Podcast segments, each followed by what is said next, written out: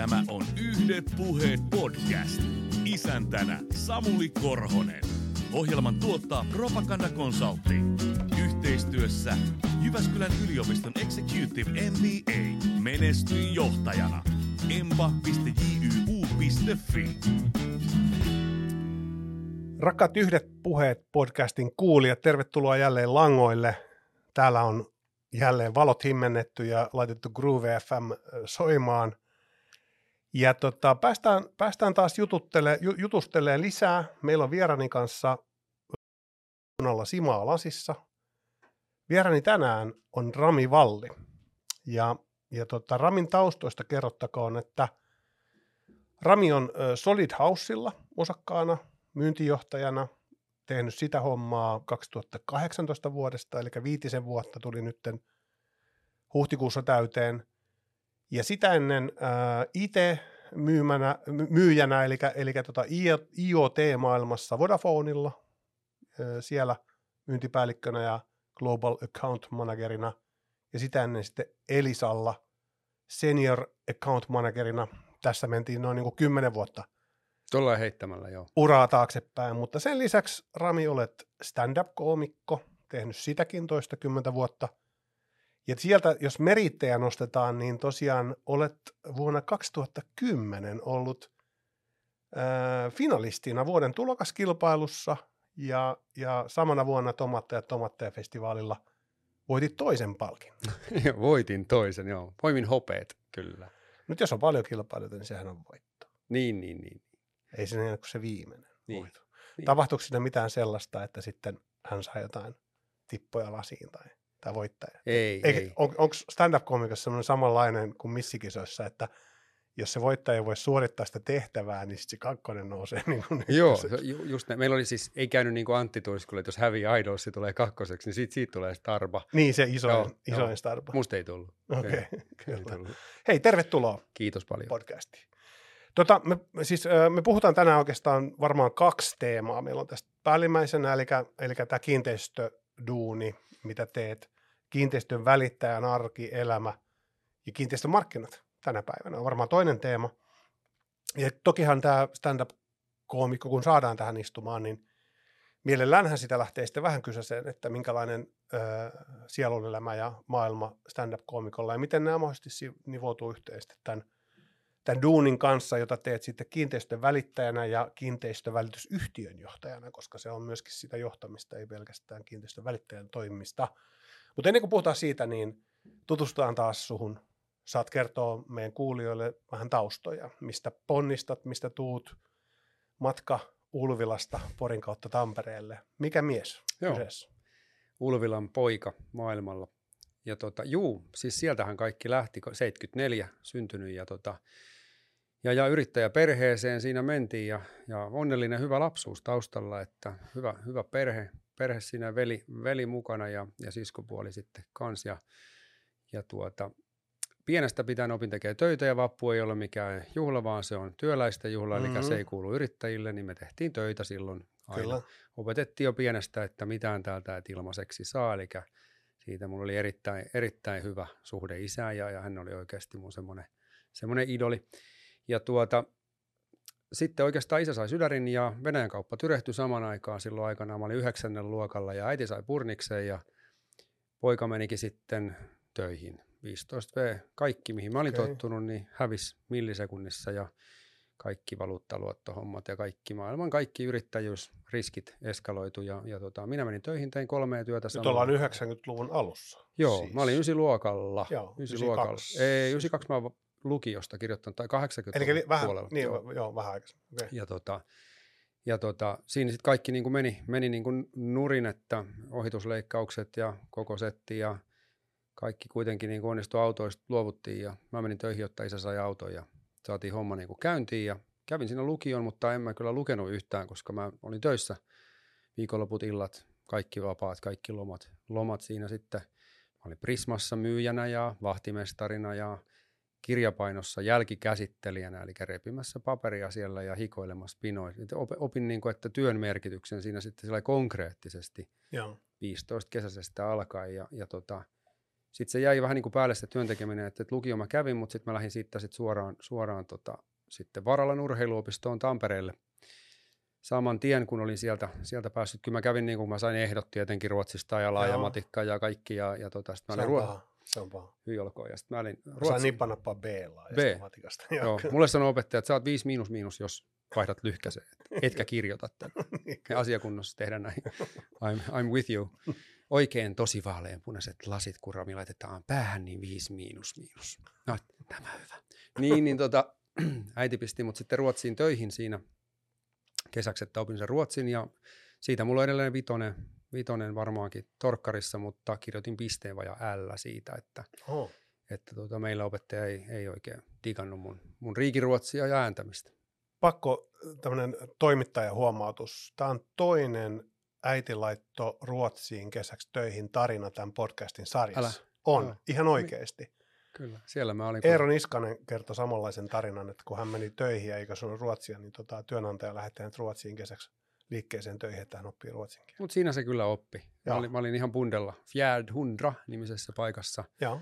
Parisataa kilsaa Tukholmasta. En tiedä, olisiko se luoteeseen. Ehkä. Katsotaan, pitää aina koillinen kaakkolounassa.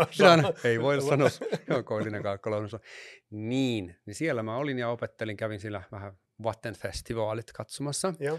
Ja, tota, ja duunia väänsin siellä kuulle. Tein härille aitaa siellä ja kattelin, kun ne toisiaan paino menee siellä koko kesän ja keräsin päärynöitä ja hätistelin ampiaisia ja kannoin lantaa ja you name it. Okay. Mutta oli oikein, oikein niin kuin kiva, kiva kesä ja sitten sit tosiaan se eskaloitui ihan kivasti, eli että saatiin niin kuin melkein ällä siitä. Silloin ei ollut tämmöisiä eksiimioita. Siitä tuli sitten ämmä. Ja, ja tota, sitten heti lukion jälkeen tosiaan Varalaan ja Varalan kautta sitten, silloin mä halusin kauheasti liikunnalle. Joo. Liikunnalle yl- Oliko sulla sitten niin liikunnan tekemistä silloin siihen aikaan, pelasitko jotain? Mä pelasin pesäpalloa. Siis. Pesäpalloa. Joo, isähän sanoi aikanaan nuorena, että saat Porin valita. Karhut. Ei, Ulvilan pesäveikot. Ah, okei. Okay. Pitkä perinteikäs seura. Joo. Isä sanoi sano nuorena mulle hyvin, että kun mä sanoin, että mä haluan ässiin pelaa kiekkoa. Sanoin, joo, totta kai voit mennä, totta kai. Mutta hän kaksi sääntöä, että jos maksat sen itse ja meet itse. Joo.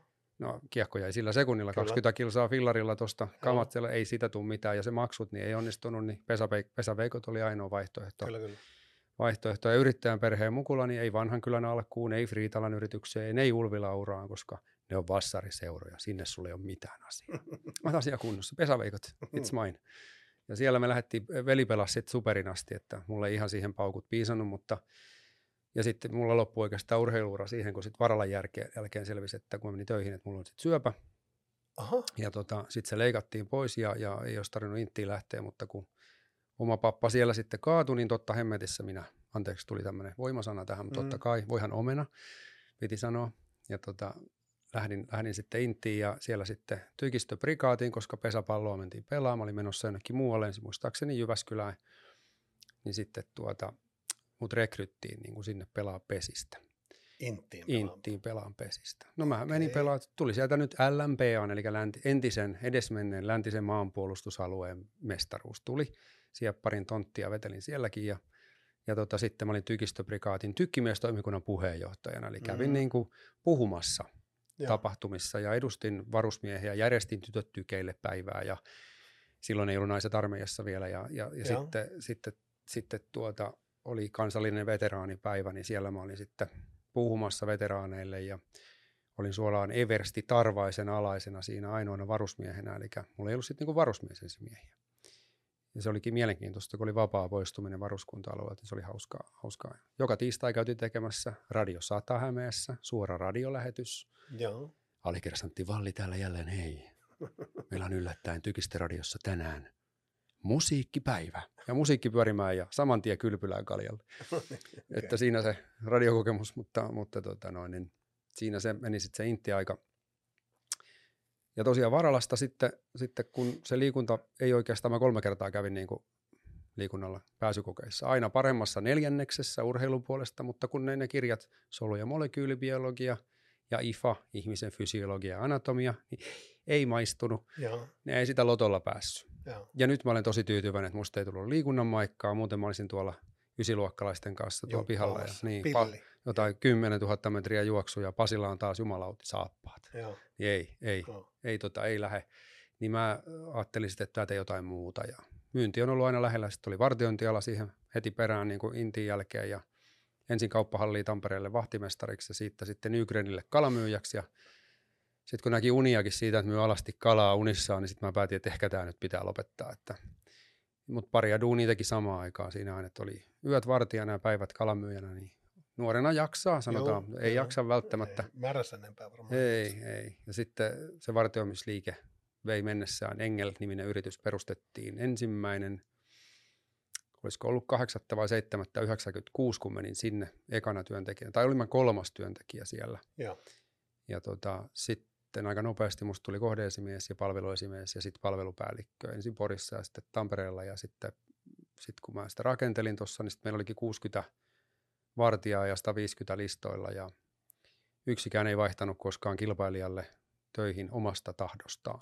Että sinänsä meni niin kuin tosi hyvin se homma. Joo. Siinä oli hyviä asiakkaita, asiakkaita ja saatiin se rakennettua tosi kivaksi. Ja sitten se firma myytiin ja mä siirryin siitä sitten Falkille ja sitten sieltä kautta sitten tamperelainen aloitteleva laaseralan yritys rekrytoi mut, kun mä olin myynyt heille vartiointipalvelut ja ollut Orsilan Sepon kanssa Intissä samaan aikaan, niin sitten Modulaitille myynti, myyntihommiin ja sitten sitä tuli tehtyä se viisi vuotta ja sitten pari omaa firmaa.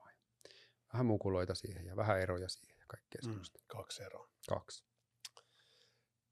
Sä oot aika pitkään tehnyt tämmöistä Tampere-Pori-yhdistelmää. Mikä, mikä siinä, niin kun, koska sä, mä tiedän, että sä oot edelleen niin kun teet Porissa ja Tampereella, mm. Mutta mulle tuli uutena asiana, että se oli jo aikaisemminkin niin, että sä oot niinku itse asiassa aika kauan vaikuttanut kahdessa kaupungissa. Miten se on niinku järjestynyt ja, ja miksi niin? En kyllä osaa selittää miksi, mutta se, se on niinku sen mä voin sanoa, että, että mies voi lähteä Porista, mutta Pori ei miehestä. Joo. Ja se on aina siinä, mutta mut kyllä Tampere niinku on kuitenkin, siitä on muodostunut semmoinen kotikaupunki, että se on, se on kuitenkin niin jotenkin syvällä. Täällä asu, asu niin pitkään. kaksikymmentä vuotta meni putkeen täällä. Joo. Ja sitten mä kävin joku, olisiko ollut seitsemän vuoden stintti Porissa ja, ja sitten taas tämä aukesi tämä Tampere tästä uudestaan. Niin tämä on jotenkin niin, niin kuin easy going, hyvä kaupunki, kasvava niin kuin Suomen mittakaavassa metropoli. Et, et mä mä niin kuin dikkaan tästä fiiliksestä, mikä tässä kaupungissa on. Tämä on lunki, kiva, mutta silti täällä on ison kaupungin meininki. Joo. Me itse asiassa jutellaan kohta tuosta ennen kaikkea, miten se vaikuttaa tähän kiinteistöalaan alaa ja miten Tampereella pyyhkii, mutta sä, oot, sä teet niin kuin partnerina ja myyntijohtajana Solid Housella. Kerro lyhyesti Solid House, niin kuin mistä firmasta on kysymys. Joo, se on perheyritys. Se okay. Omistaa Leena ja Teppo Tuijula kokonaisuudessaan ja, ja tota, sitten meitä on, meillä on juuri avattiin toimistot Tallinnaa ja Fuengirollaa ja sitten meillä on Helsinki, Espoo, Vantaa, Turku, Salo, Vakka-Suomi, eli, eli Uusikaupunki, Laitila, Rauma, Pori, Tampere toimistot. Joo. Ja, tota, ja, ja mun veli oli täällä töissä aikaisemmin jo aika pitkään, oli niin kuin okay. melkein alusta asti ja sitten houkutteli mua tänne. tänne ja tota, sitten kun aika oli kypsä ja I C T-ala oli nähty, niin sitten oli hyvä aika lähteä tähän, tähän hommaan Porissa.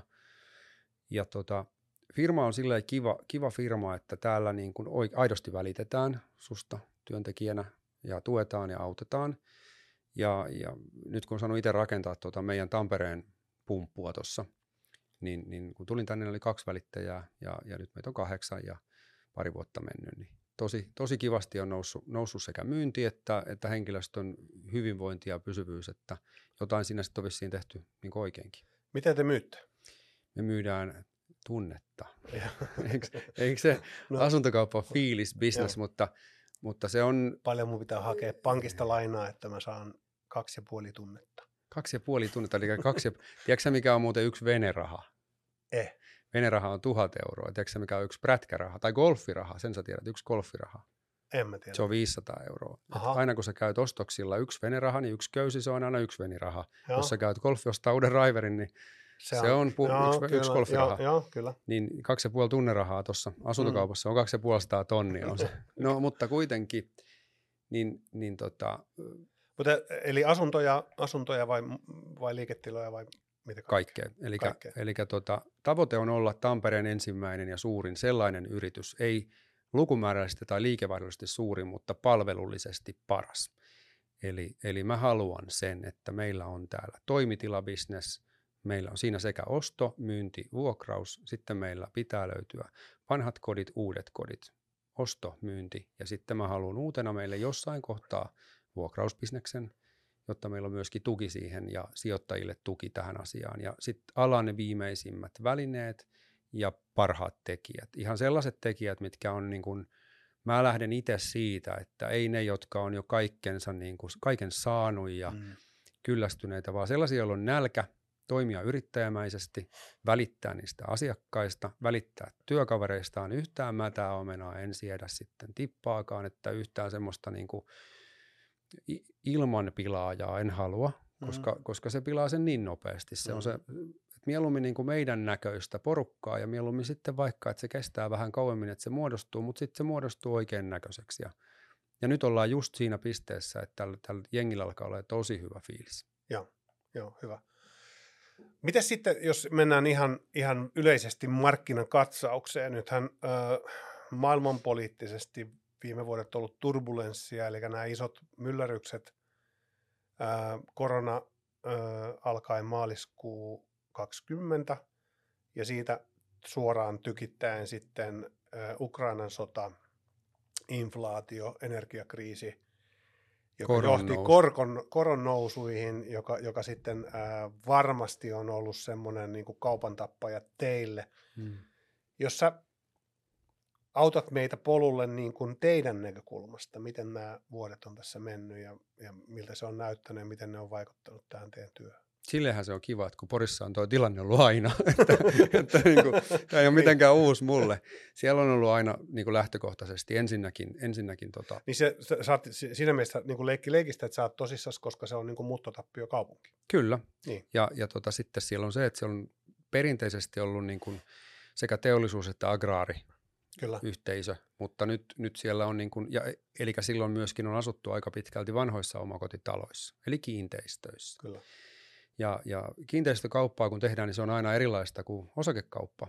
Ja nyt kun huomataan, että siellä on myöskin osakekauppa on aika hidasta ja paljon myytävää. Nyt se on Tampereellakin, että täällä on paljon myytävää, mutta voi olla, että pari vuoden päästä tilanne voi olla ihan päinvastoin, että ei olekaan mitään. Kun tämä on nyt muuttunut siten, että puolessa vuodessa tapahtui ihan hirveä käännös, että puoli vuotta sitten kysyttiin yksiö ja kaksio ja nyt ne ei liiku millään. Ja sitten taas silloin ei kysytty kolmio ja neljä, nyt ne kysytään kaikki. Että sä et ikinä tiedä, mikä on niin kuin hot just nyt, mutta... Mutta sen mä voin sanoa, että se tulee muuttumaan, että varmasti totakin kysytään. Kaikki niin. Nämä myytyy tulee, mutta onko nyt oikea aika, niin en mä tiedä, onko semmoista kuin hyvä hetki. Eli silloin kun tarve on, niin silloin ostetaan ja silloin kun on tarve myydä, niin silloin myydään. Et aina kun kysytään näytölläkin multa, että miksi tämä myydään, kun eihän meillä ole oikeutta sitä sanoa. Mm. Niin me sanotaan aina, tai minä sanon aina, että välillä ostetaan, välillä myydään. Niin. Siinä se. Mutta, mutta voin sanoa, että niin kun meillä muutos ei ole ollut ihan niin paha. Meillä on ollut se tilanne, että kun meillä ei ollut niin paljon tuota uudiskohdekauppaa, ja. Siinä se hitti on ollut melko raju, että niiden myynti on ollut tosi vaikeaa tänä vuonna. Ja siitä johtuu se, että jossain kohtaa voi tulla se asuntopula, koska nyt ei ole uusia kohteita taas aloitettu tänä vuonna. Ja sitten kun nämä nykyiset, mitkä saatetaan loppuun, jotka oli jo aloitettu ja ne, jotka on varastossa, ne saadaan myytyä, niin sitten me voi olla hetkellinen käppi siinä taas edessä, että ei olekaan niin kuin myytävää. Osakemyytävää. Joo. Mutta sitten taas kun mietitään niin kuin muuten, niin meillähän toi, osake, tai toi korkobisnes, niin eihän sekään nyt niin kuin sinänsä yllätä. Et kun mä oon ostanut ekan asunnon, niin siinä oli muistaakseni vähän vajaa seitsemän prosentin korko tai jotain semmoista. Joo. Ja sitten taas kun mietitään, että me oltiin tosi pitkään poikkeuksellisessa tilanteessa, jolloin rahan ei maksanut mitään. Niin eihän, semmoista, eihän se ole normaalia. Mutta kun se meni melkein kymmenen vuotta siinä, niin periaatteessa yksi sukupolvi niin, tuolla, oppi siihen. Tuolla on ihmisiä, jotka niin. ei ole elänyt sitä, että siitä maksetaan sitä rahasta. Niin, niin sitten ne oli vähän niin kuin shokissa siinä. Ja sitten taas toisaalta siinä menee aina hetki, että se sopeutuu, että myyjät ymmärtää, että kyse on välirahasta, eikä siitä, että mitä mä nyt tästä tällä hetkellä saisin tästä kodista. Että me ollaan palauduttu johonkin kaksituhattaseitsemäntoista lukuihin, mutta silti me ollaan nousevalla käydellä. Siinä oli vaan koronapiikki, kun ei ollut myytävää, niin hinnat vaan niin kuin oli epänormaalin korkealla ja korko, raha ei maksanut, niin ostettiin mitä sattuu. Ja sitten oli näitä harrastelijoita, jotka lähti tekemään asuntosijoitusta, mm. koska se oli niin kuin hyvä idea mm. ja hyvä, se myytiin joka suunnasta. No raha oli niin halpaa, niin totta kai. Niin, niin. Ja siis nyt, nyt ne on ymmärtää. Ehkä vähän ongelmissa sitten. Joo. Ne. Mutta, mutta niin kuin mietitään... No varsinkin, jos se vipu on ollut kauhean iso, niin sitten se on niin kuin... Jep, silloin ollaan, ja yksi vuokralainen lähtee ja korko nousee, ja jos on ostettu vanhoja asuntoja, niin raha, jos sinne tulee joku korjaustarve, niin joku linjasanarauksen hinta on pompannut ihan taivaisiin. Että, että kallein, mitä mä nyt olen nähnyt Tampereella, niin nyt pyydettiin tuhatkaksisataakaksitoista euroa neljä. Ja se on mun mielestä niin kuin nätisti sanottuna sakkainen hinta. Ja, ja. Et se on aika, et siinä se joko inflaatio tai rakennustarvikkeet tai työvoimakulu tai, tai joku muu on niin kuin nyt pompannut Kyllä. atmosfäärin yli jonnekin. Joo. Mutta tuota... Siitä joku muutama vuosi, kun se oli viisisataa euroa neljä, silloinkin sitä pidettiin kalliina. Ja. Ja tota, mutta mä sanoisin niin, että, että meillä myyntiajat eivät ole kasvaneet juurikaan. Meillä on noin keskimääräisesti tällä hetkellä, puhutaan muutaman kymmenen päivän myyntiajoista. Joo. Otetaan, ne riippuu tietysti aina myyntikohteesta Kohta, ja niin. sijainnista ja asumistyylistä. Onko kiinteistöä myydä yleensä vähän pidempään ja sitten jotain, jotain niin kuin yksi ja kaksi on nopeammin, jos se on keskustassa, se liikkuu nopeammin. Mutta tota, tällä hetkellä varmaan kysytään aina rivitalo, eniten rivitalokolmioita ja neliöitä. Ne on varmaan ne, mitkä, mitkä niin kuin tällä hetkellä kiinnostaa, mutta kohtuuhintaiset. Kohtuuhintaiset, että nyt kun mennään Tampereellakin yli viisisataatuhatta myyntihinnassa, niin sitten se myynti kyllä vähän hidastuu. Että et niitä ostajia on vaan tällä hetkellä vähemmän. Niin, no se, sitä oli niinku kysymässäkin, että nyt kun korot on ylhäällä ja tavallaan sen rahoituksen saaminen, saaminen varmaan, tai ei sen saaminen ole vaikeampaa, mutta tavallaan sen vastaanottaminen ei ole, ei ole niin hanakkaa, niin miten se niinku konkreettisesti näkyy nimenomaan siitä niinku osta, ostajien niinku lukumäärässä, että... No se näkyy oikeastaan siinä käyttäytymisessä aika, niin. aika kivasti, että, tai kivasti se on niin kuin vähän harmillistakin, mutta toisaalta tästä on, on palattu niin kuin siihen, no siihen mihin mä oon Porissa tottunut, että se on neuvottelua. Neuvottelukulttuuri is back, eli nyt me jutellaan ja hintaa pomputellaan ja käydään kolme kertaa katsomassa. Okay. Tampereella ei sitä tapahtunut, ja se oli niin kuin ennen ensinäyttöä ja myyty, naps, että se meni. Mutta tota, nyt, nyt kun myytävää on paljon, niin käydään tutustumassa siihen. Toki se on hyvä, koska silloin virheiden määrä vähenee. Ja. Pääsee tutustumaan siihen kotiin ennen kuin joku muu vie sen sitten välistä. Mutta siihen mä olin, olin niin kuin tottunut, että mun mielestä se on kiva, koska nyt siinä joutuu oikeasti saa, saa niin kuin neuvotella ja saa jutella niiden asiakkaiden kanssa ja hakea. Mä sanoisin, käyttäisin sanaa ratkaisumyynti. Ja. Ratkaisumyynti, minkä kanssa mä oon nyt viimeiset kolmekymmentä vuotta toiminut tässä. Mm. Herra Jumala, onko mä niin vaan oon? Et on, kyllä, joo, kyllä mä oon. Niin. Tuohon liittyen, niin, niin tota, onko tämä niin kuin totta, mä muistan kuulen jostain, että tämä korona aiheutti sen, että tämmöisiä niin kuin avoimia näyttöjä. Mä, mä en ole siis itse hmm. käynyt näyttöillä pitkän aikaa kautta siis asioinut, koska me ollaan asuttu samassa talossa kaksitoista vuotta ja asutaan edelleen, mutta että, että näitä tämmöisiä ennen, ennen, ennen vanhaan oli tyylinä mennä siis, että sulla oli näyttö ja sitten siellä tuli ihan hemmetisti väkeä ja se kiinteistövälittäjä oli teidän kanssa siinä ovella ja sitten jengi kierteli ja sitten se tyli sanoi, että ottakaa yhteyttä. Ja sitten joka kerkisi ekana, niin osti se niin kuin tyli näin. Niin, niin tota, äh, se ei mene enää noin niin kuin ihan, ihan konkreettisesti. Nämä on, nämä on niin kuin yksityisnäyttöjä ja tuo maailma on... Niin kuin... No itse asiassa... Vai onko näitä julkisia? On, on siis nimeltään, nimeltään se on yleisnäyttö. Aha, okay. Eli yleisnäyttö ja yleensä ensinäyttö on yleisnäyttö. Joo. Ja sitten sen jälkeen mennään yksityisnäytöille. Just. Ja sitten taas se, mikä on muuttunut, on se, että kiinteistön välittäjältä mä suosittelen niin kuin myyjiä olemaan siinä tiukkana, että vaatikaa kiinteistön välittäjältä ammattitaitoa. Jos sulla on kiinteistö, se on, ei ole yhtään samanlaista kiinteistöä olemassa, eli niin kuin arkikielellä omakotitaloa, vaikka ne olisi samaan aikaan rakennettu saman pakettiratkaisun taloja, niin ne silti samanlaisia ole. Kyllä. Ja, ja sitten kun mietitään, että siellä pitäisi olla perustustietoa, ilmanvaihtotietoa, koska se sisäilma, sisäilman laatu, ilmanvaihtotekniikka, rakennustekniikka, ikkunat, ovet, katot, salaojat, patolevyt, mihin suuntaan eristeet on tehty, koska remontit on tehty, kuka ne on tehnyt, miten ne on tehty. Joo. Ostajat on tullut paljon vaativimmiksi, ostajat on herännyt, ne kysyy enemmän, ne hakee enemmän sitä tietoa ja meidän pitää olla valmiita antamaan se tieto siinä näytöllä. Eli ei jaeta sitä esitettä siinä ovella, vaan mä kysyn aina yleisnäytöllä, että haluatteko, että esitellään koko porukalle talo, kierretäänkö yhdessä, haluatteko itse tutustua, miten haluatte edetä, niin poikkeuksetta ne haluaa esittelyn. Kyllä. Ja sitten me esitellään ja kerrotaan. Sitten me tehdään sitä meidän työtä. Se ei ole, niin kuin, se ei ole tuputtamista eikä myyntiä, vaan esittelyä. Ja sitten mä kysyn kauppaa, ja. Että haluatteko tehdä tarjouksen, jos haluatte jäätte tänne keskustelemaan ja neuvon heitä, miten kuuluu tehdä. Varsinkin joku ensiasunnon ostaja, niin meillähän on erityinen selonotto ja selonantovelvollisuus. Joo. Avi meitä valvoo, niin meidän pitää toimia sitten sen mukaan ja myöskin nyt kun mietitään, että me ollaan Tampereella toimittu nyt kohta kolme vuotta, niin meidän, meidän brändi on se, meillä on se brändi on muualta, mutta Tampereella se on hirveän nuori. Kyllä. Niin, niin mä haluan mieluummin, että meidät tullaan tunnetuksi ja meidän brändi rakentuu meidän, meidän osaamisen kautta ja sen, että ne tietää, mistä ne puhuu. Ja sen mä haluan korostaa. Ja siinä me ollaankin oltu ihan hyviä.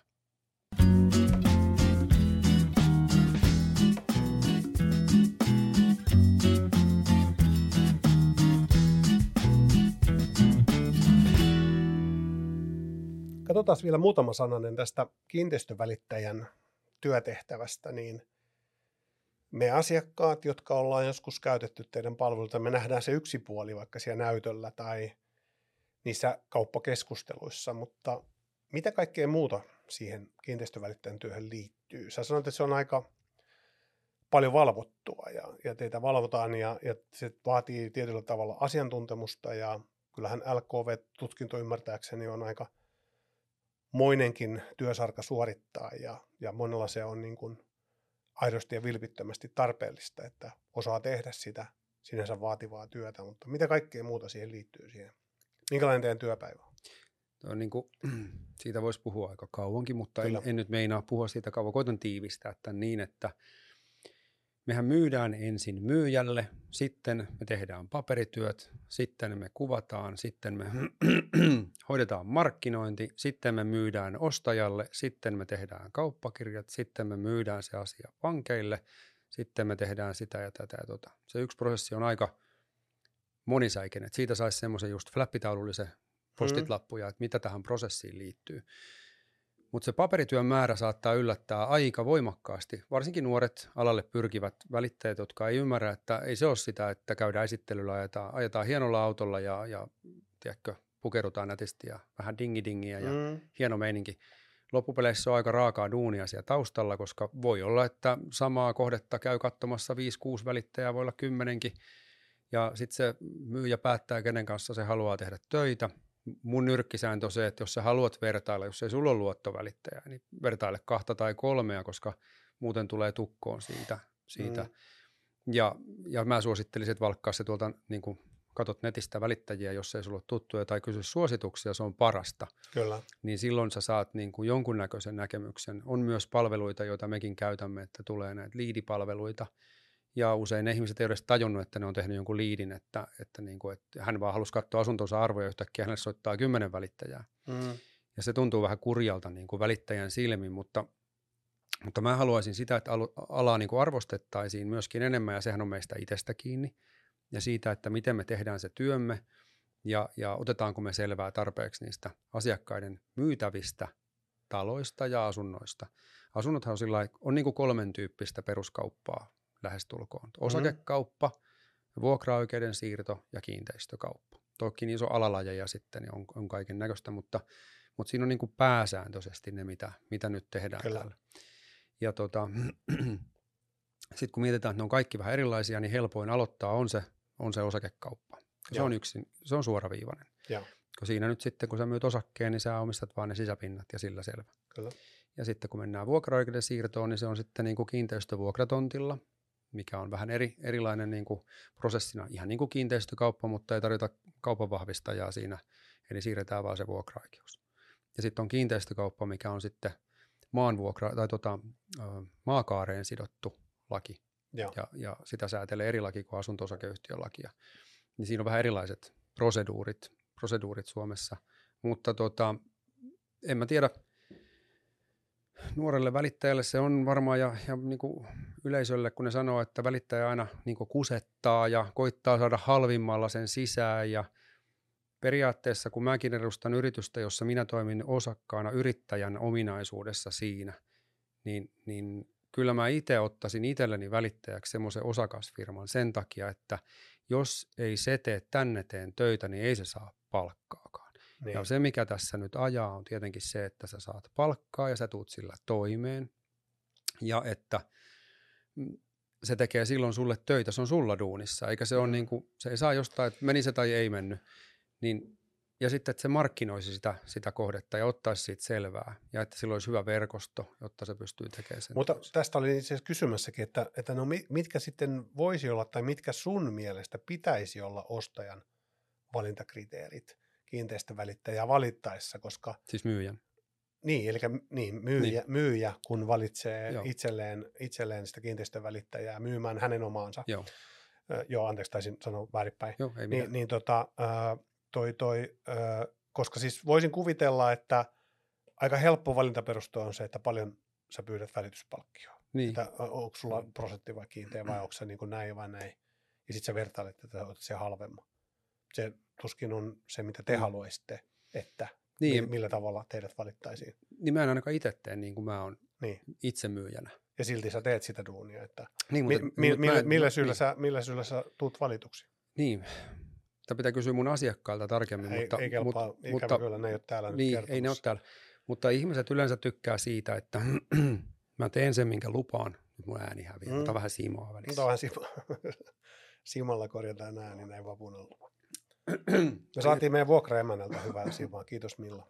Kiitos, oli oikein hyvä simaa, eikä rusinoita pääasia.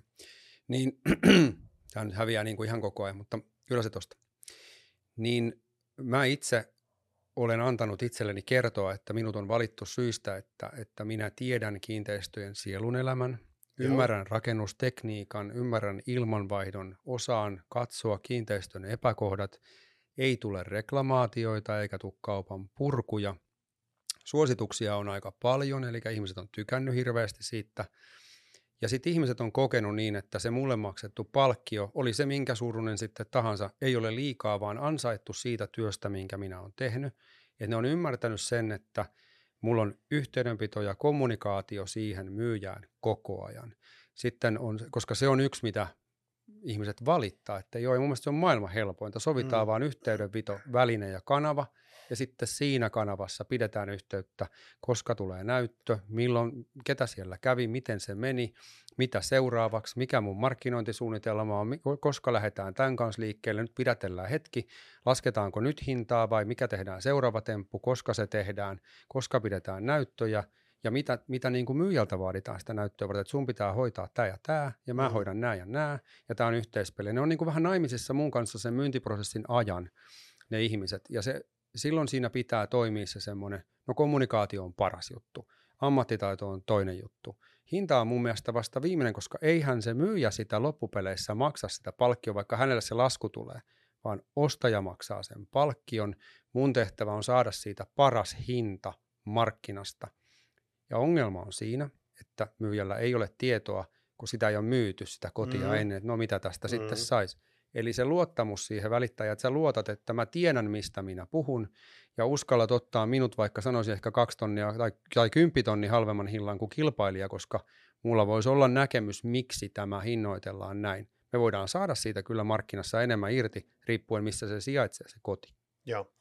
Me käytiin tuossa lounaalla ennen kuin alettiin äänittää tätä ja, ja sä kerroit sieltä työstä siellä Porissa, missä asuntomarkkina on vähän toisenlainen ja, ja tota, kerroit ihan, ihan tota, riipaisevan tarinan sun omasta suhtautumista niihin asiakassuhteisiin ja siihen, että miten, miten sua niin kuin itse sykähdyttää vaikka auttaa iäkkäämpiä ihmisiä niiden asuntojen myymisessä tai, tai eteenpäin, eteenpäin saamisessa. Miksi sä oot, minkä, minkä ilon tai motiivin sä niistä keisseistä saat?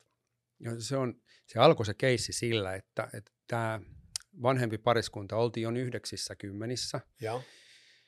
Niin oli ostanut mun isältä aikanaan rakennustarvikkeet. No niin, joo. Ja, ja sitten, sitten tota, kun alettiin sitä käymään sitä keissiä läpi, ja he oli maksanut käteisellä kahdeksantoista tonnia katon pesusta. Ilman kuittia, oli huopakate, kirkkomallinen semmoinen käkikellotalo, joo. ja, ja tota, korkealla mäen päällä hieno, hieno talo muuten, seitsemänkymmentäluvun taloja. Ja tota, sehän oli ihan niin kuin tähtitaivassa. Joo. Sehän oli pilattu sillä painepesurilla se katto. Niin. Se oli ammuttu rikki. No kattohan siinä meni uusiksi, mutta saatiin kaikki järjestymään ja saatiin se, se sekä ostaja että myyjä ja saatiin uusi katto. Ja jouduin ottaa yhteyttä heidän lapseensa sitten Helsinkiin, joka ei ole kyllä lapsi, mutta mm.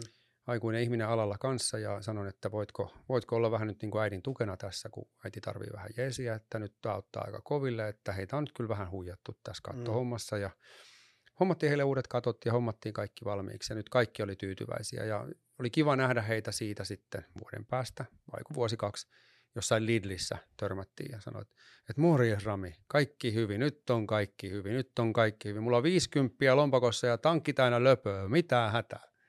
Joo. Hyvä, hyvä, hyvä niin kuin fiilis siitä, että pystyi jatkamaan niin kuin sitä, minkä isä oli joskus aloittanut. Ja se oli niin kuin erityinen keissi. Mutta niitä on paljon, niitä on kymmeniä muita samanlaisia, että ollaan niin kuin velkaantuneita ja talo alkaa olemaan huonossa kunnossa ja, ja tästä pitäisi päästä eroon ja tajutaan se, että hemmetti, tässä on päässyt niin kuin liian pitkälle tämä, että mä en ole pysty tekemään tälle talolle mitään, mitä me tehdään nyt ja sitten hoidetaan se kuntoon ja tehdään kaikki mitä voidaan ja kunnon kuntotarkastukset ja tsekataan, mistä tämä, niin kuin, onko tämä kunnossa, mitä pitää tehdä. Ja kaikki avata sitten myynnissä, että sitten se ostajakin tietää, mitä se on ostamassa. Joo, joo, kyllä. Tosi paljon tuota osaamista pitää olla tuossa mukana.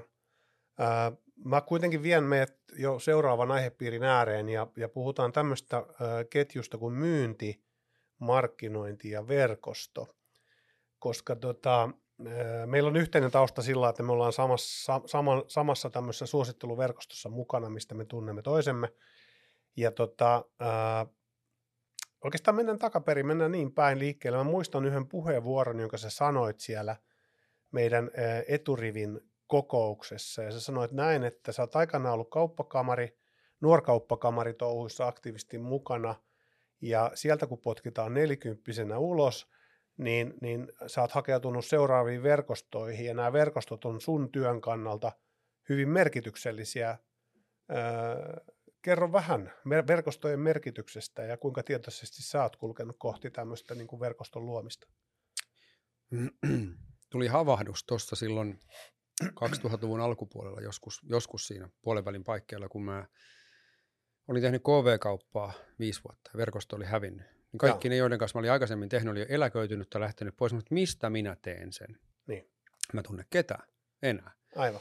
Ja mä menin nuorkauppakamariin ja, ja mukaan siihen toimintaan ja kas kummaa mä tunsin yhtäkkiä sata kaksikymmentä päättäjää ja heidän kauttaan mä tunsin tuhansia lisää. Ja sitten kun mä pistin itteni peliin siinä niin kuin puhekilpailun merkissä ja sit satuin sen voittaankin, niin, niin sit tuli lisää tuttuja ja sit kun laittaa itsensä peliin, oppii siitä ja välillä uskaltaa mokata, mm. niin, niin sä jäät jollain tavalla mieleen. Joku tykkää, joku ei tykkää, mutta kaikilla on mielipide. Silloin mä opin vasta sitä pikkuhiljaa ymmärtää, että kaikkeen ei musta tarvikaan tykätä, Joo. mutta ne, jotka tykkää, ne tykkää paljon. Ja ne, jotka ei tykkää, niin hyvä. Sehän kaikilla on oikeus siihen, että voi valita, kenen kanssa on tekemisissä. Kyllä.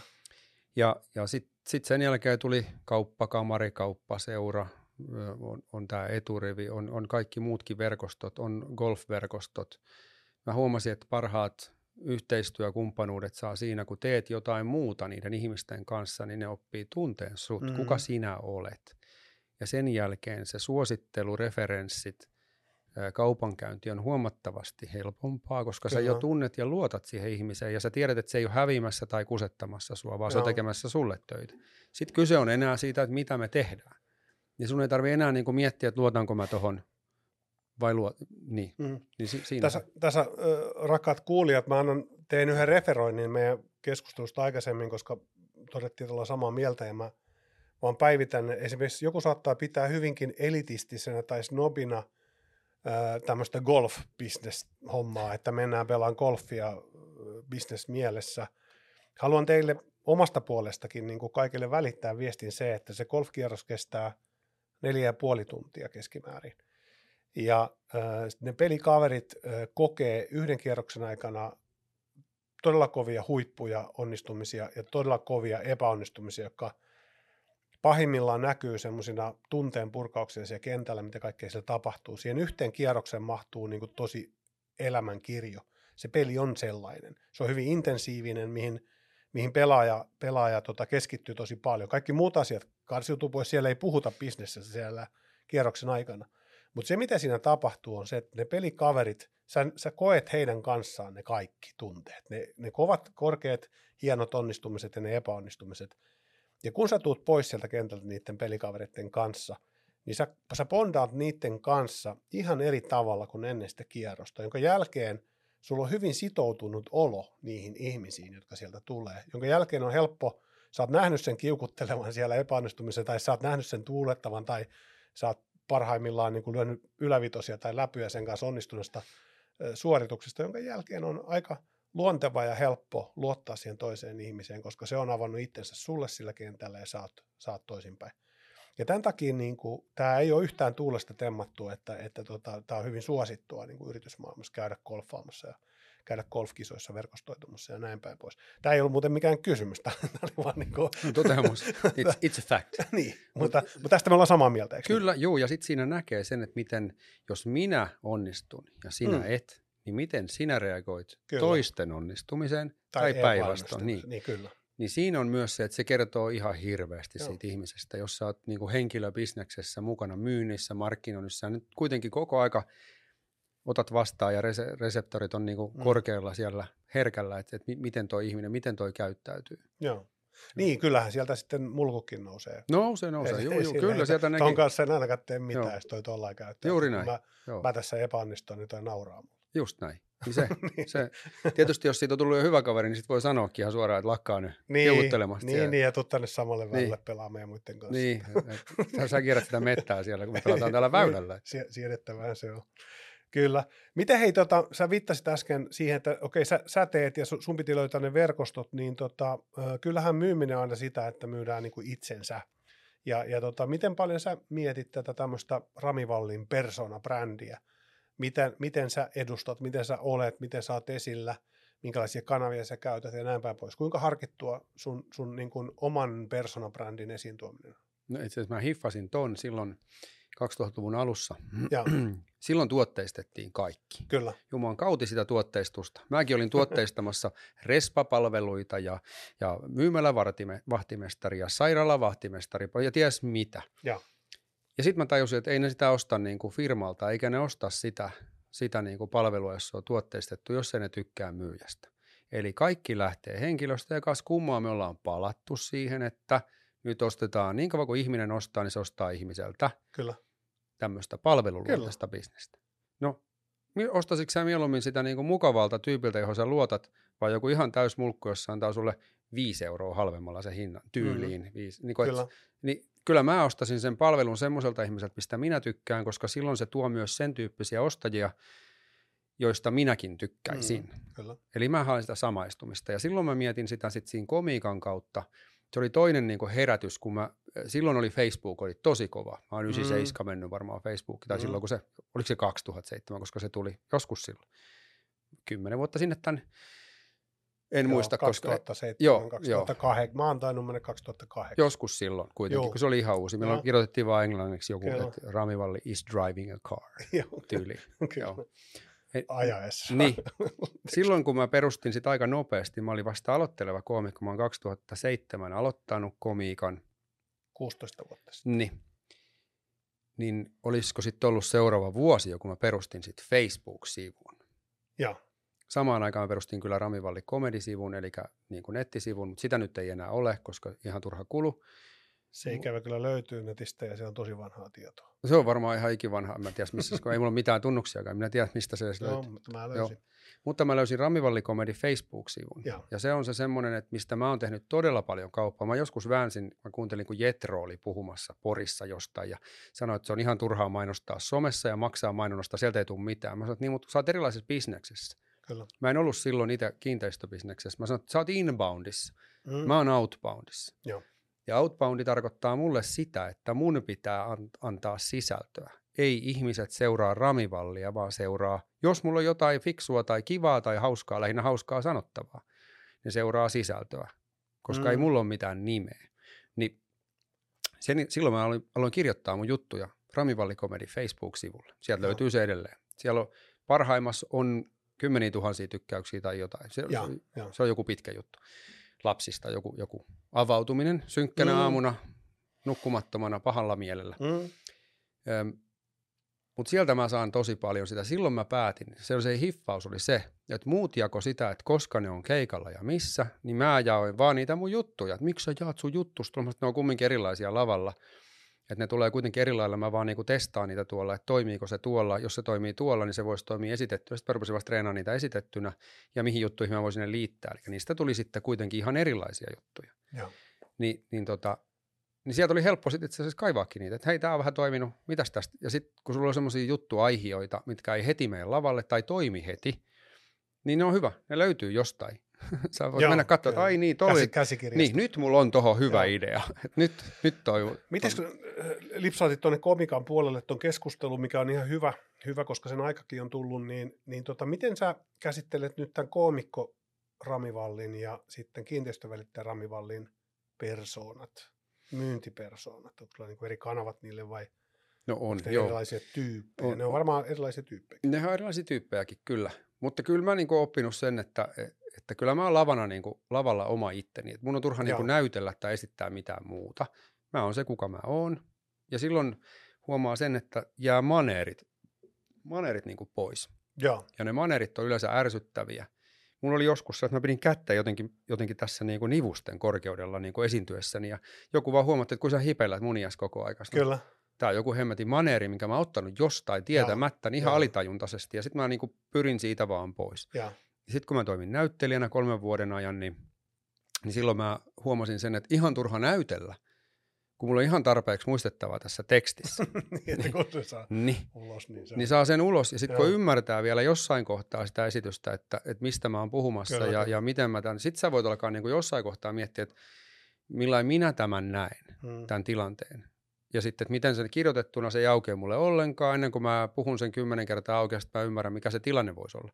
Mutta siinä se ero niin kuin koomikon ja, ja kiinteistövälittäjän välillä on, että sielläkin mä oon itseni siellä kiinteistövälittäjänä, mutta siellä mä enemmän kuuntelen ja koomikkona minä puhun.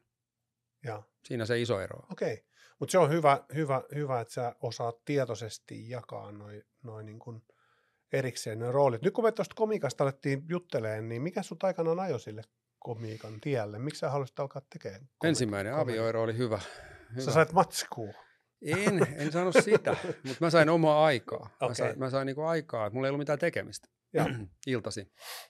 Ja tota, sitten mä päätin, että mä alan käymään tuolla teidän pelissä katsoa keikkoja. Joo. Sitten mä kävin. Sitten Joo. mä ajattelin, että no kyllä, mäkin tohon pystyn, ettei toi mitään. Niin, kyllä. Sitten mä sain ekan keikkani patarouvaa ja joku huusi kesken keikan. Mulla oli viisi juttua kirjoitettu johonkin lasikousteriin ja siihen halusi, että porilainen liikenne käyttäytyy. Täällä on, että kätää tästä, loukalta vedetään. Joku huusi kesken keikan, että lopeta joo. No niin. Ja sitten mun jälkeen ei ollut... Mutta et lopettanut. Ag- en mä lopettanut. Mä. Mun jälkeen ei ollut agents, oli togents esiintymässä. Ja sitten tota, mä varasin, en muista oliko Mujusen, Mujusen Tommi, vai Simola Jussi, vai joku muu. Voi olla, että oli joku muukin. Mutta Joo. näiltä kavereilta kuitenkin oli alussa siinä mukana. Sottisen Riku oli kanssa siinä alussa Joo. aika paljon mukana. Niin, niin tota, varasin ajan, että pääsis niinku viisi minuuttia saisin aikaa Ontaroksiin Helsinkiin ja viisi minuuttia sitten Terenpeliin. Niin siitä se sitten niinku lähti. Sitten mä oikeasti kirjoitin sen viisi minuuttia ja, ja sitten mä aloin niinku reenaa sitä hommaa. Sitten Huurupiilossa reenattiin Anittankaa, Haustolan Tomi ja, ja Syrjän Antti ja, ja tota... Tuomisen Tommi, me oltiin niinku samoihin aikoihin aloitettu suurin piirtein vuoden kahden sisällä. Ja, ja, ja tota, sitten Anitta oli siinä vähän niin kuin otti meitä siipien alle siinä ja lähti yhdessä sitä, sitä hommaa pyörittämään. Mutta sitten aika nopeasti. Mä olin Anittan keikalla varmaan kaksituhattaluvun ihan alussa jo. Anittalla on kyllä pitkä. Anittalla on pitkä tie on ja sitten Anitta teki comebackin kanssa oman, oman äh, syöpä.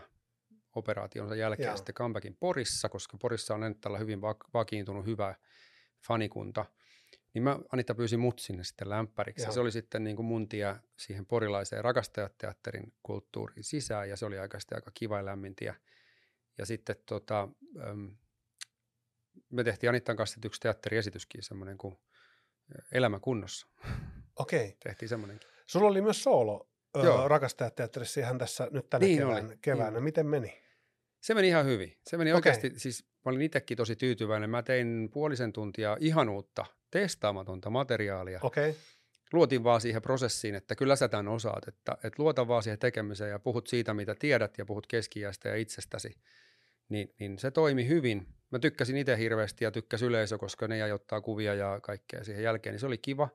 Kiva homma ja, ja toivottavasti saa sitten niin kuin sitä kautta jatkoa ja lisää sitten vielä sit jatkaa sitä hommaa, mutta olen mä tehnyt yhden teatterisoolonkin ja se oli kyllä rankka tie, kaksi tuntia jonkun muun kirjoittamaa materiaalia, niin oli se aika hirveätä. Hirveän ihanaa. Se oli ihan hirveätä, kuraa. okay. Ai se oli kuraa, okei. Okay. Ei se kuraa ollut, siis se oli, se oli niin kuin teksti oli hyvä ja se oli rankka aihe, se kertoo ylivelkaantumisesta ja se oli Joo. niin rankka aihe, että se oli niin kuin musta, musta draamakomedia, Joo. niin se oli... pariskunnat oli tottunut näkemään mut niinku koomikkona lavalla. Sitten tuli katsoa mua sinne Pori rakastajat teatterille. Sitten ne oli ihan kauhuissaan, että me oltiin tässä viettämässä pariskuntailta ja nyt tämä meni tämmöiseksi, mm. että lähes itsemurhaa siellä käydään niinku läpi. Mutta se oli, saipa tehdä. Se oli hieno, kun sai Joo. tehdä. Se oli niinku tosi vaikea ja tosi haastava ja kunnioitus ja arvostus sekä teatterin tekijöitä, soolon tekijöitä, näyttelijöitä, oikeita näyttelijöitä kohtaan, niin mieletön. Joo. Otetaan hei sanaleikki. No niin. Sanaleikki, mä sanon sanan ja kerrot, mitä se tuo sulle mieleen. Nainen. Ei. Ei, ei ole tässä listalla, mutta, ah, mutta voit se kertoa. mun, mun eka sana oli arvot. Arvot, rehellisyys tulee ensimmäisenä mieleen, kunniallisuus, muiden kunnioittaminen ja, ja tota, be true to yourself. Se, että, että tota, välillä voi sanoa eikin, jos uskaltaa, mutta arvoissa se on. Se on, se muuten, menee, se on muuten tosi vaikeaa. Ein sanominen on, siis sen on nyt kyllä kans oppinut, että sen kun oppisi niin kun tietyissä tilanteissa, Joo. niin vähemmällä pääsisi. Niin, ja sitten tavallaan niin kun ei tule lähdettyä semmoisia, missä arvot ei pidä. Niin, että, kyllä. Niin. Joo. Toinen sana, vastuullisuus. Vastuullisuus. No se liittyy noihin edellisiinkin kyllä, mutta vastuullisuus on sitä, että äm, ei pelkästään tämä, tää niin kun, että pidetään tästä pallosta huolta, mutta mä oon sitä mieltä, että vastuullisuus on semmoista, että se, mitä teet, niin voit rohkeasti sanoa, että minä olen tämän tehnyt. Oli se hyvin tai huonosti tehty, mutta se on vastuullisuutta. Vastuullisuutta on myös se, että jos on lapsia, niin huolehditaan niistä. Ne on tossa. Ne, mm. ne, on, ne on tärkeitä, mutta huolehditaan myös, että tämä pallo on niille sitten joskus vielä käytettävissä. Kyllä, he tulevat huolehtimaan meistä. Ehkä. Tarinat. Se on kaiken perusta. Tarinat. No niin, tämä, tuli, tämän, tämä nousi tarina. Esille jo sun toimesta tuolla meidän lounaalla, mutta mä en, mä en halunnut spoilata, että tämä on mulla, mulla tällä sanana. Tarinat on kaiken perusta. Me puhuttiin lounalla mm. tästä. Mä sanoin, että, että, että mä perustan sekä esittelyt, asuntoesittelyt, niin mä kerron helposti ja mielelläni siellä tarinoita, eli keissiesimerkkejä. Kyllä. Jos siihen on paikka ja tilaus, eli mä en tungesta sinne väkisin, mutta jos ihmiset haluaa niin kuin vertailukohtaa, niin tarina on paras tapa. Kokemuspohjainen tarina, mikä on totta. Kyllä. Ilman mitään muuttamatta, mitään siihen lisäämättä.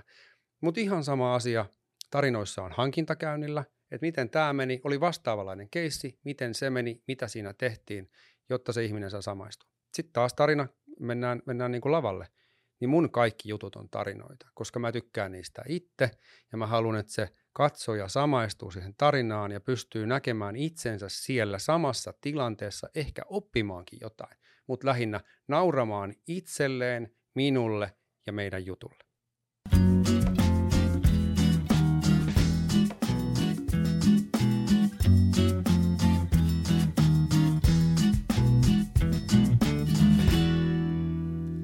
Yksi sana vielä, tämmöinen pieni sana kuin rakkaus.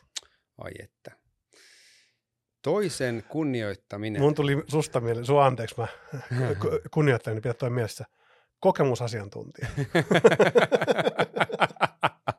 Se on totta, joo iso joo, sana. Kyllä, kyllä iso sana, mutta se mitä on oppinut, oppinut niin kuin kaikesta. Mä oon tosi kiitollinen kaikille mun ex-vaimoille. Kaikki on opettanut mulle jotain ja Joo. rakkautta heitä kohtaan tulee aina olemaan. Kyllä.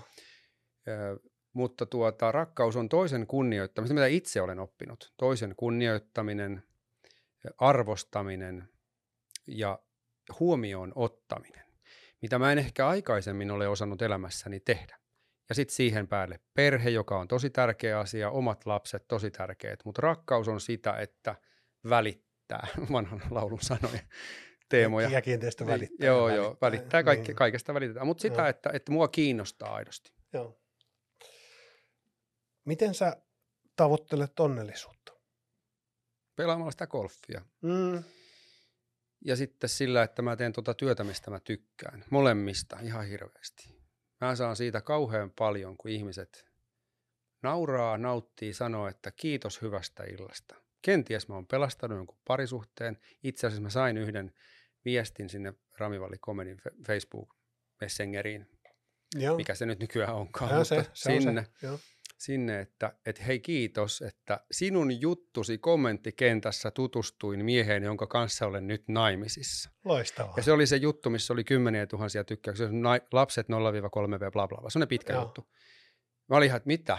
Niin, tää on ehkä se ultimaattinen. Sä oot saattanut ihmisiä Mä oon saattanut jonkun komiikan avulla. Kyllä, joo. Ja sitten tota, onnellisuuden tavoittelu on myös sitä, että että oppisi hallitsemaan omaa ajankäyttöään paremmin ja myös ottamaan sen golfin kautta minkä tahansa liikunnan sellaisena, että tämä on mun aika ja tämä on mun aika olla niin kuin itseni kanssa. Mä oon ekstrovertti töissä, introvertti kotona. Ja. Mä käytän kaiken sosiaalisen patterin duunissa. Aivan. Ja sitten kun mä tulen kotiin, tyhjä. Aivan seis. Ja.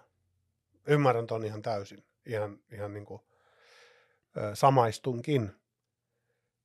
Öö, mitäs jos elämässä on haasteita tai vastoinkäymisiä? Kaikillahan meillä on, ja säkin oot tässä jo muutaman luetellut. Ja että ei, ei ole ihan sulkaan niin kuin ruusulla tanssimista ollut elämä, niin mistä niinä hetkinä saat voimassa? Tuo on niin kuin aika hauska. Siinä oli yksi vuosi, oli semmoinen kohtuu synkkä. Öö, mä lopetin työt siellä Vodalla. Isä kuoli, äiti sairastui aivorungon infarktiin ja sitä kautta muistisairauteen. Tuli avioero. Omat bisnekset, toiset bisnekset kyykkäs. Se oli sellainen, niin kuin, ja kaikki vuoden sisään, niin siinä oli sellainen niin kuin, tosi pysäyttävä, mutta siinä oli useita haasteita, Ky- no, taloudellisia ja, ja, ja hengellisiä, henki, henkisiä, henkisen jatkamisen, jaksamisen haasteita ja, ja fyysisenkin jaksamisen alkoi niin kuin kroppakin prakaamaan. Ja, ja niinhän siinä käy, tämä on mulla kanssa käynyt, että sitten se niin kuin, kroppa tulehtuu. Kaikki näin, kaikki, ja kroppa kertoo, että sitten sä et lepää tarpeeksi. Joo. Ja tota, haasteissa aina niin kun joskus ollaan käyty tosi syvällä, oikein todella syvällä, oikein tosi mustissa ajatuksissa, mutta sitten mä lähdin siihen, että mä puran sen kaiken lavalla ihmisten edessä komiikan keinoin ja ne maksaa siitä, että ne saa kuunnella mun purkautumista siellä. Joo, jo. Mutta tota, siinä se teatteri. Se oli kanava, kanava, että sä sait sen kanava, ulos. Mä sain sen pois. Et, et padannut sitä keskenästi. Niin. Kun... Ja nyt mä oon oppinut se, että puhu, puhu, puhu. Ne kaikki huonot siten, että sä et kuormita niin, toista, Joo. mutta niin, että se tietää, mikä sua painaa. Jotta se tietää, että se ei johdu hänestä, mm. vaan sulla on nyt tämmöinen hetki. Ja kun sä oot se sanonut, mä oon opetellut sen, että kun mä saan sen puhallettua ulos kuplaan, niin sit mä näen, kun se menee saippua kuplan tavoin ja sit se yhtäkkiä poksahtaa. Okei, okay, ei se ollutkaan ongelma. Sä oot monta kertaa kanssa varmaan herännyt yöllä siihen, että kun sä et saa nukuttua ja se on ollut painajaisia ja talousasiat ja kaikki mm. asiat ja kaikki ja ty- tekemättömät työt ja kaikki huolehditut, huolehdituttaa. Ja aamulla ei olekaan enää ongelmia. Mm. Niin kyse on tästä samasta ilmiöstä, että sä pystyt niinku kanavoimaan sen niin, että hei, että tämä on vaan asia Kyllä. ja kukaan ei kuole, miljoonia ei menetetty. Fine. Joo, meillä on tapana kasvattaa niistä vielä isompia. Jep. Ja varsinkin jos niitä on useampia, niin sitten ne on niinku talon kokoisia ja... Joo. Ei ne välttämättä sit oikeasti yksittäisinä asioina sellaisia ole. Ei ne olekaan. Toki ne vaivaa ja ressaa ja joku kanava niiden purkamista täytyy olla. Mutta Kyllä. Että... Ja meillä kaikilla ihmisillä on erilainen se, se haasteiden ja ongelmien sietokyky. Kyllä. Se meidän pitäisi ymmärtää, että mä voin kestää paljon enemmän kuin joku toinen. Joo. Ja joku voi kestää enemmän kuin minä. Mutta, mutta niin kun, kun yrittäjäelämää on elänyt koko ikänsä, niin, niin kyllä se aika iso se thresholdi on. Joo. No nyt sulla on mahdollisuus pitää puhe. Ja sä saat pitää puheen mistä tahansa aiheesta ja kenelle tahansa. Ja he istuu ja kuuntelee sen puheen. Nyt sä oot puhumisen ammattityöläinen, niin mä äh, suljen komiikan pois. Oho, oho. Eli, sä, eli sä et saa, sä et saa pitää, pitää stand-upia eikä komiikkaa. Mistä sä puhuisit ja kenelle? Mulla oli ensiksi mielestä rakkaat halpamatkalaiset, mutta sitten mä ajattelin, että okei, että komiikka pois. Mä puhuisin sotaveteraaneille. Okei. Okay. Mistä? Heille mä haluaisin puhua. Kiitokset. Kiitokset heille ja, ja, ja kaiken sen, mitä, mitä tota, varsinkin näinä päivinä, miten iso merkitys sillä on ja millaisen sukupolven he kasvatti tai heidän puolisonsa kasvattivat. Joka tapauksessa niin kun he loi tämän maan sellaiseksi kuin se nyt on. Ja mä toivon, että me ei sitä tässä nyt niin kuin pilata hmm. meidän ja tulevien sukupolvien toimesta menemällä liian höpö höpö suuntaan. Ja sellaiseen sanotaanko niin, että ääripäät on aina pahoja. Ja. Että kun pysyttäisiin keskellä sellaisessa ajattelussa, että tämmöisessä nykydemokratiassa tarvitaan mielipiteitä, mutta miten siitä tehdään semmoista, että se olisi niin kuin ei politiikkaa, vaan sopimista. Mm. ja yhdessä sovitaan, mitä tehdään, jotta mentäisiin maana eteenpäin. Ja sen mä haluaisin kertoa näille, että he on tehnyt kovan duunin ja uhrannut ihan älyttömästi ja kiittää heitä siitä, mutta sitten myöskin niin kuin samalla, samalla niin kuin puhua, puhua siitä, että miten me saadaan heidän tekemä merkitys siirrettyä tarinana tuleville sukupolville. Koska tuntuu, että se tarina häviää ja tuntuu, että Joo. se arvostus häviää ja se, se kaiken niin kuin perusta, koska, koska mä en ole ikinä ymmärtänyt niitä, jotka ei arvosta niitä, jotka on pistänyt itsensä oman henkensä likoon sen eteen, mm. että täällä me saadaan olla. Joo, pelkää, että tuossa käy semmoinen luonnollinen asia, että tavallaan kun sitä, se siirtyy koko ajan kauemmas ja kauemmas ihan fyysisesti niin kuin ajassa Juh. taaksepäin, että siitä alkaa olemaan niin pitkä aika jo, koska silloin kun me ollaan oltu nuoria, me ollaan tämmöisiä viisikymppisiä ish, mm. mä oon reilusti vanhempi kuin sä, reilusti. Niin, reilusti. Tota, kuten tässä nyt sovittiin lo, lounalla, niin tota, äh, silloin kun me ollaan oltu nuoria, niin se oli lähempänä. Niin. Siitä oli neljäkymmentä viisikymmentä vuotta. Joo, kohta siitä on nyt sata. Siitä on, niin. Ja sitten se on niinku tavallaan meidän lapsille, se on jo kauempana, ne ei ole lapsenakaan, nuorenakaan ollut, että se olisi ollut lähellä. Hmm. Meillä se oli vielä lähellä. Heidän lapsillaan se on jo jotain ihan muinaishistoriaa. Niin, absurdia. Niin.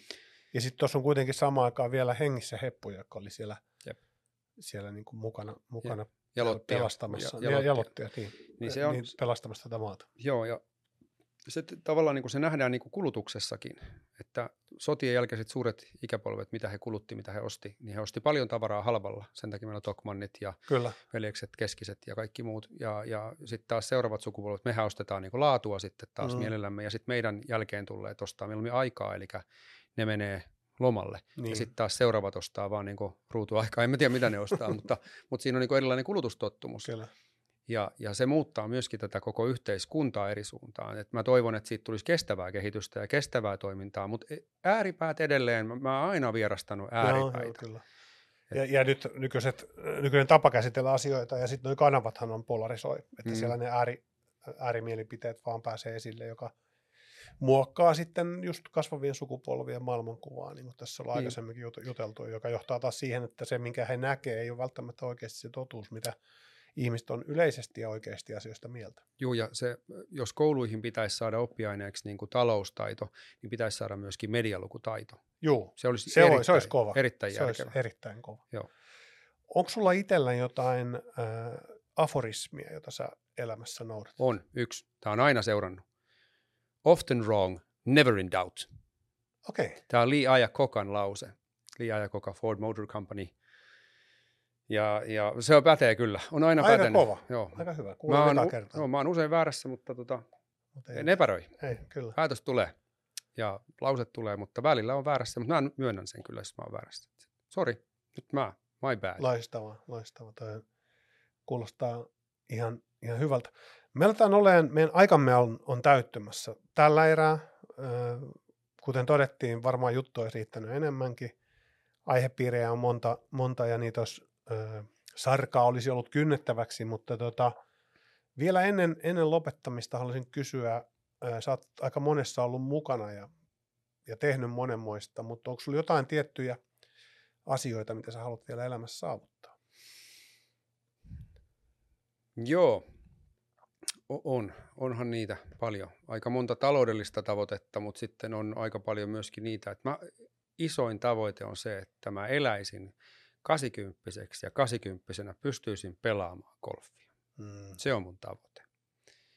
Se olisi hieno juttu. Ja sitten jatkotavoite on se, että kaikista lapsista tulisi täyspäisiä, järkeviä ja onnellisia kansalaisia, jotka mm. pärjää omillaan. Pahus, kun se ei ole pelkästään omissa käsissä toi. Ei ole, ei ole mutta se on hyväkin niin, koska se ei ole omissa käsissä.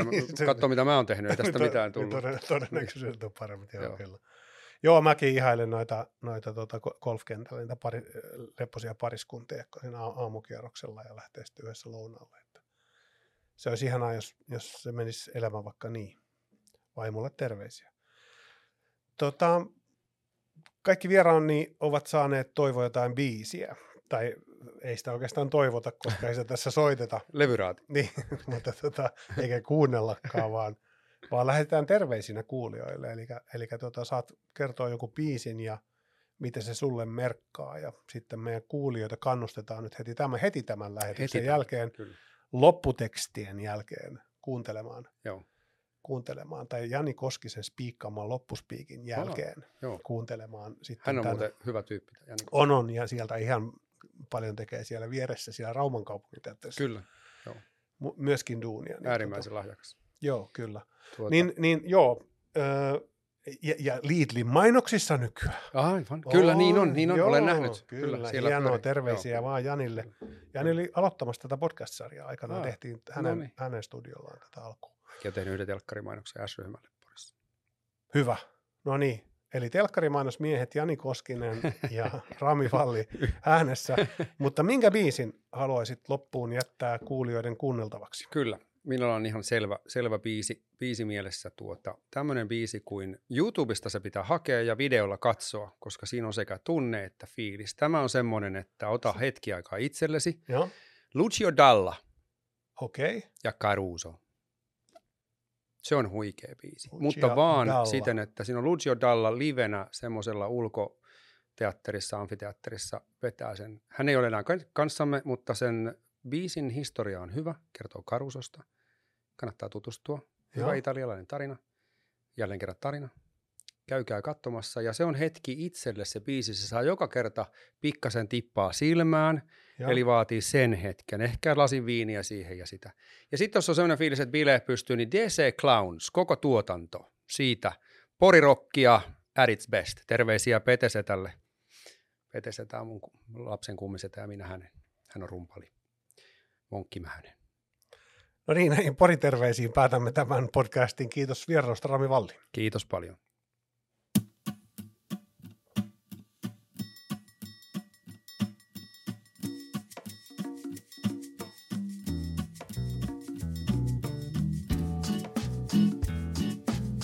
Tämä on Yhdet puheet podcast. Isäntänä Samuli Korhonen. Ohjelman tuottaa Propaganda Consulting. Yhteistyössä Jyväskylän yliopiston Executive M B A. Menesty johtajana. e m b a piste j y u piste f i